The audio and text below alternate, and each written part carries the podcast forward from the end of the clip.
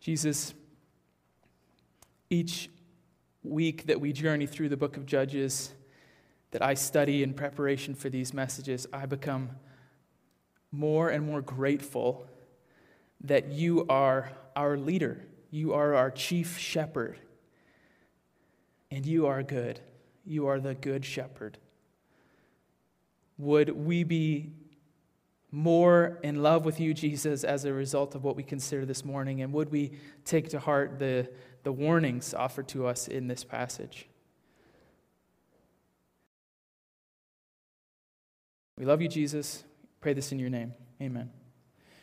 Okay, so Sam picked up reading exactly where we left off last week in week one, looking at uh, Gideon's leadership over Israel. So Gideon rallies this significant force of Israelites, but then God asks Gideon to, to winnow that force down to a mere 300.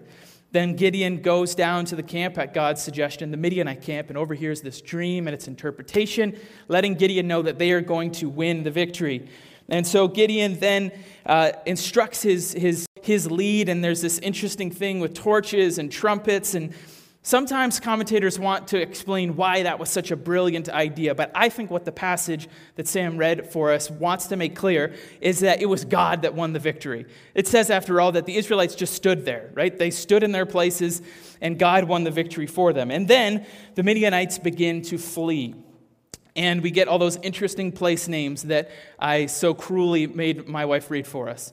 Um, we're going to, because I know some of you are visual people, we're going to put uh, a map up on the screen. Now, you will not be able to read uh, anything on this map, okay? But hopefully, um, you'll be able to see some colors. And I'm sincere here. If you are don't have the greatest vision and you're colorblind, I sincerely apologize because you will not be able to follow any of this. Um, but for those of us, and, and I'm serious in that, um, for those of us who, who, who can at least fo- see colors, um, you'll see the green arrows. So that's the forces rallying to Gideon, okay? And then where it says Harod, where the arrow turns yellow, that's where he uh, winnowed down his force to the 300, and then they go up and surround the Midianites. Where the, the yellow arrows meet, that's where the battle happens. And then the red is the Midianites fleeing, okay? You can see that they're headed down towards the Jordan River that runs right through the middle of the map here. The blue shows the Ephraimites, who Gideon sent messengers to to come and secure the fords of the Jordan, right? Gideon knew the Midianites will be fleeing, trying to get back to Midian, but first they had to cross the Jordan River. So Gideon sends some messengers to the Ephraimites, says, secure the fords of the Jordan, cut off their escape. And they do manage to do that at least in part. We'll discover that, that they weren't entirely successful. But before we jump into chapter 8, of Judges, the last chapter detailing Gideon's leadership, I want us to notice something. As we go through chapter 8, we'll see, or we'll feel rather, a change in tone a change in tone in Gideon himself and then in the events surrounding him. And L.R. Klein suggests why this might be. I think we have this quote on the screen. He says this The coward has become confident. Speaking of Gideon, of course. He directs far flung mopping up operations, which are effectively carried out. But the voice of the Lord is stilled, not to be heard for the balance of Gideon's narrative. And the Spirit of the Lord which brought the courage to fight a far greater military force, seems to slip from Gideon's shoulders in the process. So let's start journeying through chapter 8 and see if that is indeed the case. We're going to focus on four moments, four vignettes in chapter 8 in Gideon's uh, leadership over Israel. And in chapter 8, we'll see, I think, more of the second form of judging than we've seen at all uh, previously in the book of Judges so far. The second form, remember, is that the role of judges was twofold, right? There was the external side of things, in other words, delivering the Israelites from uh, foreign oppression, but then there was an internal reality of, of governing or, or judging disputes in some way. And in chapter 8, we'll see more of that second form of judging. And here's the four vignettes uh, we're going to look at. And I've named them. Some of you will love this, and some of you will hate me for this, all right? Here's the four vignettes we're going to look at. Number one, the Ephraimites' objection. Number two, Succoth's rejection. You see what I'm doing here? Number three, Gideon's retribution. Yes, we're carrying it the whole way. And number four, a disastrous accommodation. Okay? These four vignettes. Let's begin with the Ephraimite, verse 1. Then the men of Ephraim said to him, What is this that you've done to us, not to call us when you went to fight against Midian? And they accused him fiercely. And he said to them, What have I done now in comparison with you? Is not the gleaning of the grapes of Ephraim better than the grape harvest of Abiezer? God has given into your hands the princes of Midian, Oreb and Zeeb. What have I been able to do in comparison with you? Then their anger against him subsided when he said this. So the Ephraimites, rightly or wrongly, are upset that Gideon did not invite them to the original battle, that they were only told when there was this sort of cutting off of the retreat. And we can imagine, I think, a response from Gideon that, you know, going back to that lens that we considered that Jesus gave us, we can imagine a response to the Ephraimites that might have led them into a deeper loving of God with all their heart, mind, soul, and strength. It would have been some kind of bold, retelling of God's faithfulness to the Israelites in this conflict with Midian from start to finish, right? Well, Ephraimites, let me tell you, I didn't even really want any part in this whole thing, but God called me. And, and, and then He winnowed down this force to 300, and then we didn't even really do anything. We just kind of stood there, right? This could have been a story that Gideon told them, and then maybe they might have built another altar to Yahweh, as Gideon had done earlier on, to God's faithfulness. But this isn't what happens. Instead, Gideon takes this attack personally. That's certainly how the Ephraimites seem to mean it, right? They attacked him fiercely, the, te- the text says. But Gideon then does take it personally. He does manage, we should say, to disarm this conflict, right? It doesn't result in, you know, swords being drawn or anything. Some uh, commentators say this is Gideon at his diplomatic best. But in the course of disarming this argument, this conflict, he robs God of much of the glory of the victory that's been won and gives lots of it, as much as he can, in fact, to the Ephraimites. And so we're left wondering in this vignette maybe Klein is right that the Spirit of the Lord has indeed slipped from Gideon's shoulders. But let's continue on and look at the second vignette. See if things maybe turn around. Sukkoth's rejection, number two. So look at verse 4. And Gideon came to the Jordan and crossed over, he and the 300 men who were with him, exhausted yet pursuing. So, verse 4 here connects back to verse 22 that Sam read for us in chapter 7. So it says, The army fled as far as Beth Shittah towards Zererah, as far as the border of Abel Meholah by Tabbath. So you'll see. So the blue is the Ephraimites coming to cut off the Jordan. And they managed to, um, we read in the text, indeed uh, prevent the retreat of some of the Midianites. They capture and kill two Midianite princes. But some of the Midianites manage to get across. And Gideon pursues. And for whatever reason, Gideon decides to pursue with just his 300, his force of 300. Okay, so let's look what happens. Verse 5 of chapter 8. So he said to the men of Sukkoth, Please give loaves of bread to the people who follow me, for they're exhausted, and I am pursuing after Zebah and Zalmunna, the kings of Midian. And the officials of Sukkoth said, Are the hands of Zebah and Zalmunna already in your hand, that we should give bread to your army? So Gideon said, Well then, when the Lord has given Zebah and Zalmunna into my hand, I will flail your flesh with the thorns of the wilderness and with briars. So Gideon crosses the Jordan with his 300, and naturally, after all that they've been through, they're a little bit weary. And one of the first Israelite, we should say, communities, Sukkoth, that they come to, Gideon asks for provision, a reasonable request from fellow Israelites as they're trying to run the rest of the Midianites out of Israel. And the officials of Sukkoth reject, they snub Gideon. And it would be easy for us to simply chalk this up to hard heartedness of some sort, right? But I think a pretty good case can be made that the officials, the people of Sukkoth, were fearful and cautious. Consider their situation, right? They're probably looking at Gideon's force, seeing 300 weary men following Gideon, and they're thinking, Gideon, if, if we help you here, um, you know, you, see your 300 and they look a little bit weary. It seemed like many more Midianites that, you know, passed by. If you aren't able to finish the job here, we're on the eastern side of the Jordan here. We're exposed. And every year when Midian, the Midianites come and pillage our crops and all, we're the first ones to experience it.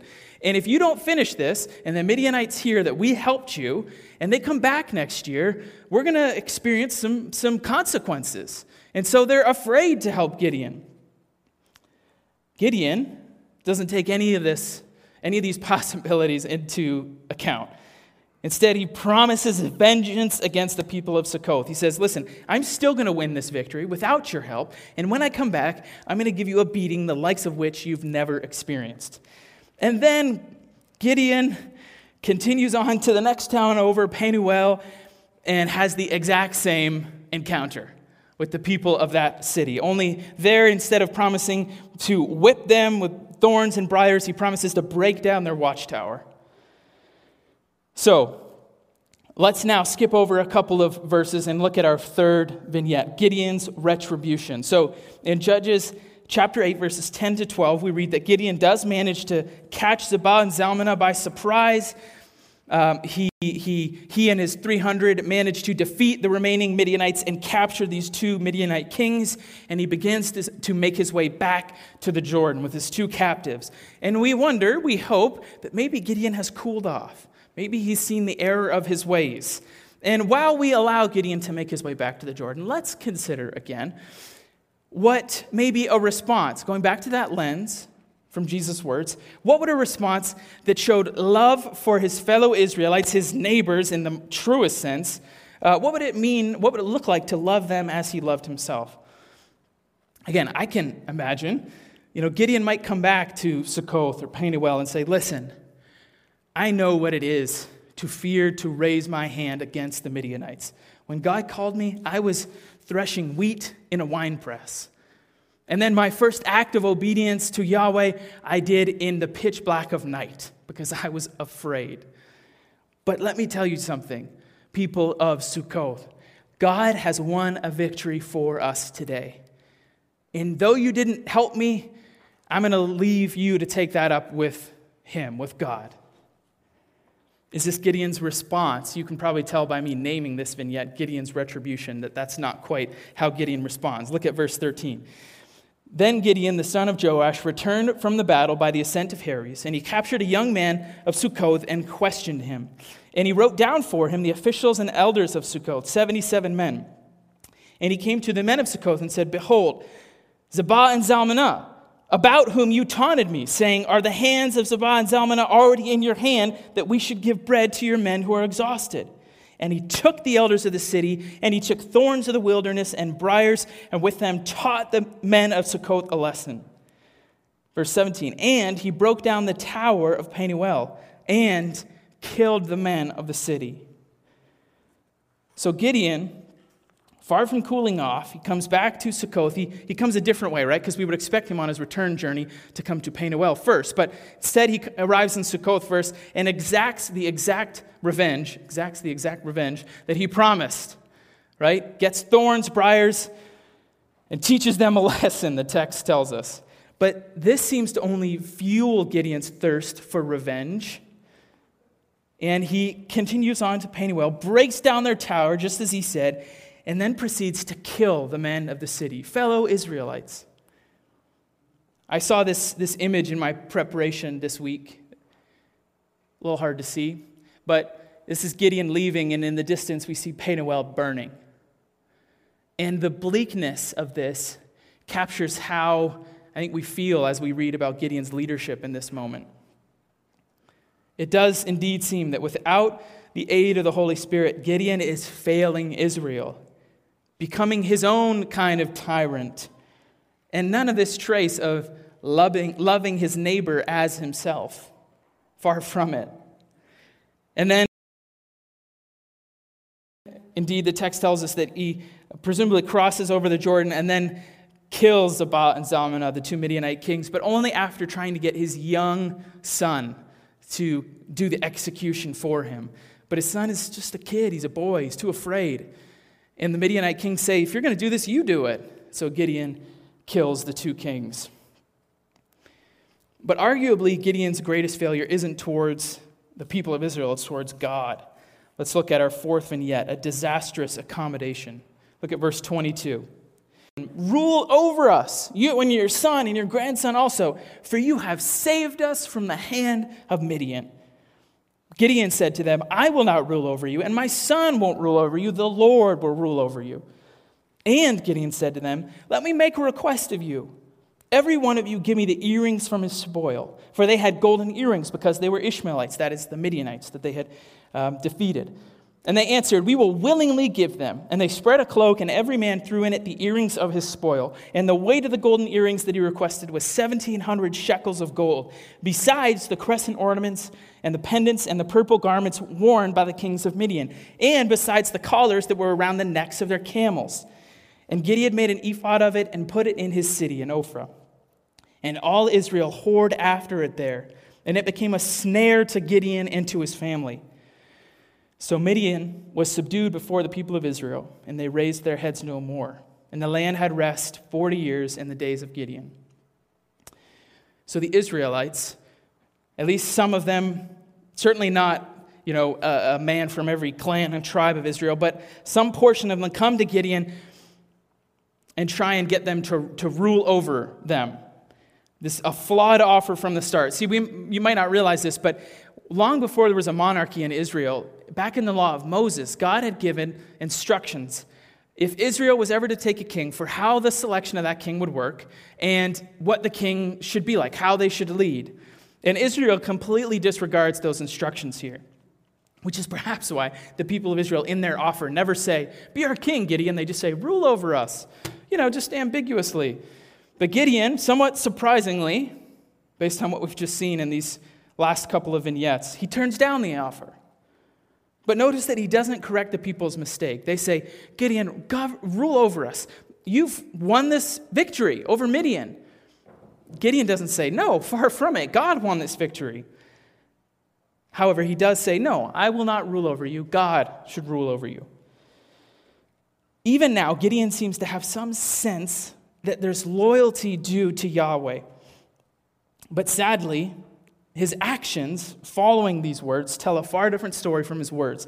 Consider what Gideon does after denying to, to lead the people. He does the exact things that you would expect a king to do. First, he asks for a tribute of gold from the spoils they had just taken in their battle. And ironically, sadly, this is one of the three specific things forbidden Israelite kings back in that passage in the law of Moses. God said, These three things Israelite kings must not do take too many horses, marry too many wives, and, and store up for themselves too much gold or silver. The three things that would lead a king of Israel to believe that they were self sufficient, that their rule would extend forever, right? military strength, sons and daughters to continue their reign in perpetuity, and great wealth. And Gideon, right off the hop, breaks one of these right away, asking for a tribute of gold. Then it seems that he keeps his own spoils from it, right? Because the passage tells us the, the weight of this gold, but excludes the crescent ornaments and the pendants and the purple robes which were on the kings of Midian, which presumably Gideon keeps for himself. And then Gideon, most disastrously, disastrously, crafts an ephod and leads the people in worship to it. Now, this, this symbol, the ephod, is, is, it appears in different places in various forms in the ancient Near East. Certainly, if you have read much of the uh, Old Testament, you know that Israel was instructed to craft one, uh, sort of breastpiece for the, the, the priests to wear when they went into the temple to minister. And there was uh, the ephod that God commanded the Israelites to make that were to be used in making difficult decisions, right? Seeking guidance from, from God. And so commentators believe that Gideon constructed his own, you know, bastardized version of this and then permanently installs it there in Ophrah, perhaps even on an idol, perhaps even on the altar, the idol of Baal that he himself had torn down. And then maybe the people come to it initially just for guidance, but however it starts, they quickly just end up openly, Gideon included, worshiping this idol that Gideon has set up. And so, rather than bringing the people back into faithfulness towards God, Israel's deliverer becomes their de facto king and the sponsor of more idol worship. We talked last week about the downward spiral. Man, we're seeing it here, aren't we? And so, as we close, I want us to consider one last time the lens that, that Jesus gave us. You shall love the Lord your God with all your heart, with all your soul, and with all your mind. This is the great and first commandment. And a second is like it you shall love your neighbor as yourself. We might say, friends, that Gideon gets these two things exactly backwards. What, am I, what do I mean? Well, whereas God asks that we offer him our, our whole hearts, exclusive allegiance, having no other gods before him, Gideon suggests a compromise. Yeah, we can have Yahweh and an idol made of gold. Why not? And whereas Gideon was shown tremendous grace and patience from God, as we talked about last week, and thus would, we would expect and hope for him to be the most gracious and patient with his fellow Israelites, he refuses to compromise with them, instead, striking down those who refused to help him. And so, friends, I think this is a, a cautionary tale for us. Instruction or, or, or a, a word that we might guard ourselves. Because as we see in, in Gideon's life, and as we see all of the time, unfortunately, it's all too easy for God's past guidance over us, maybe his power at work in and through us, to slowly, over time, slip into us listening for the voice of the Spirit less and less and less, and instead just trusting our own instincts, right? Because things have worked out well in the past. This is a cautionary tale. May we guard ourselves against the belief that God can be worshiped alongside our favorite idols. When it comes to our allegiance to God, there can be no compromise. Love the Lord your God with all that you are but on the other hand, it's a cautionary tale, friends. May we guard ourselves against the belief that we ever have the right to stop compromising with others, with our neighbors. I don't mean compromising in terms of our convictions, I mean how we treat those who've wronged us or who see the world completely different than we do. When we consider the grace and patience and love we've been shown by God, how could we ever stop? being patient and gracious and loving and kind with those in the world around us. Difficult words, friends. Uh, uh, a disastrous and sad story, and yet one I hope we can learn from and love Jesus all the more because of. Let's pray.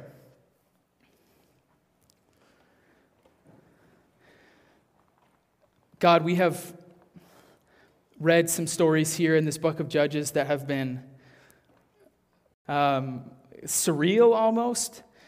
And this story, on the other hand, is deeply saddening to me. To see this deliverer whom you raised up for the people of Israel to become so twisted in on himself. Jesus, I pray that we would seek to be people who would refuse to compromise in our allegiance to you, and yet who would never stop being gracious and patient and compromising with the people around us because of the love that you have for us and the grace you have extended towards us. And I thank you, Jesus, that you came to earth and showed us in living color what that looks like. May we follow your example, Jesus, by your Spirit at work in us. I pray this in your name. Amen.